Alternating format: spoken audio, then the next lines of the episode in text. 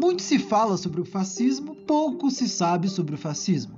É um movimento filosófico e político no qual temos um conjunto comportamental de indivíduos sociais envolvidos. Dentre esse conjunto de comportamentos, se tem prevalecido o conceito de raça e nação, em detrimento aos valores do indivíduo. Exemplo hipotético, é claro. Brasil acima de tudo, nação acima do indivíduo, claramente. Frases como: Meu filho nunca casaria com uma mulher negra, ele foi educado. Raça acima do indivíduo. O tal quilombola pesava tantas arrobas. Não serve nem para procriar. Raça acima do indivíduo.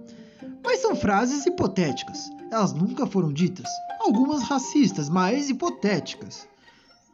O fascismo, em seu conjunto da obra, ele conta com a repressão da oposição, chegando a usar a força, por exemplo.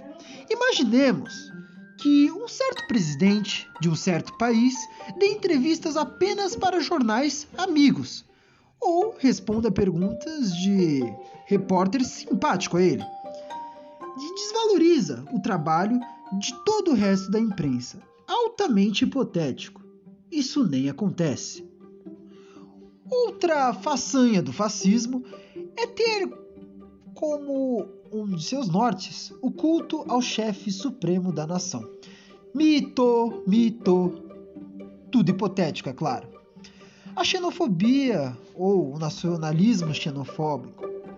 Vamos mandar de volta para Cuba esses médicos cubanos.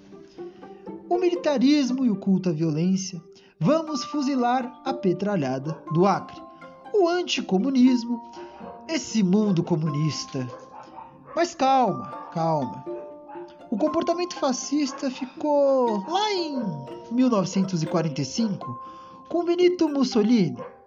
Não existe hoje. É tudo hipotético.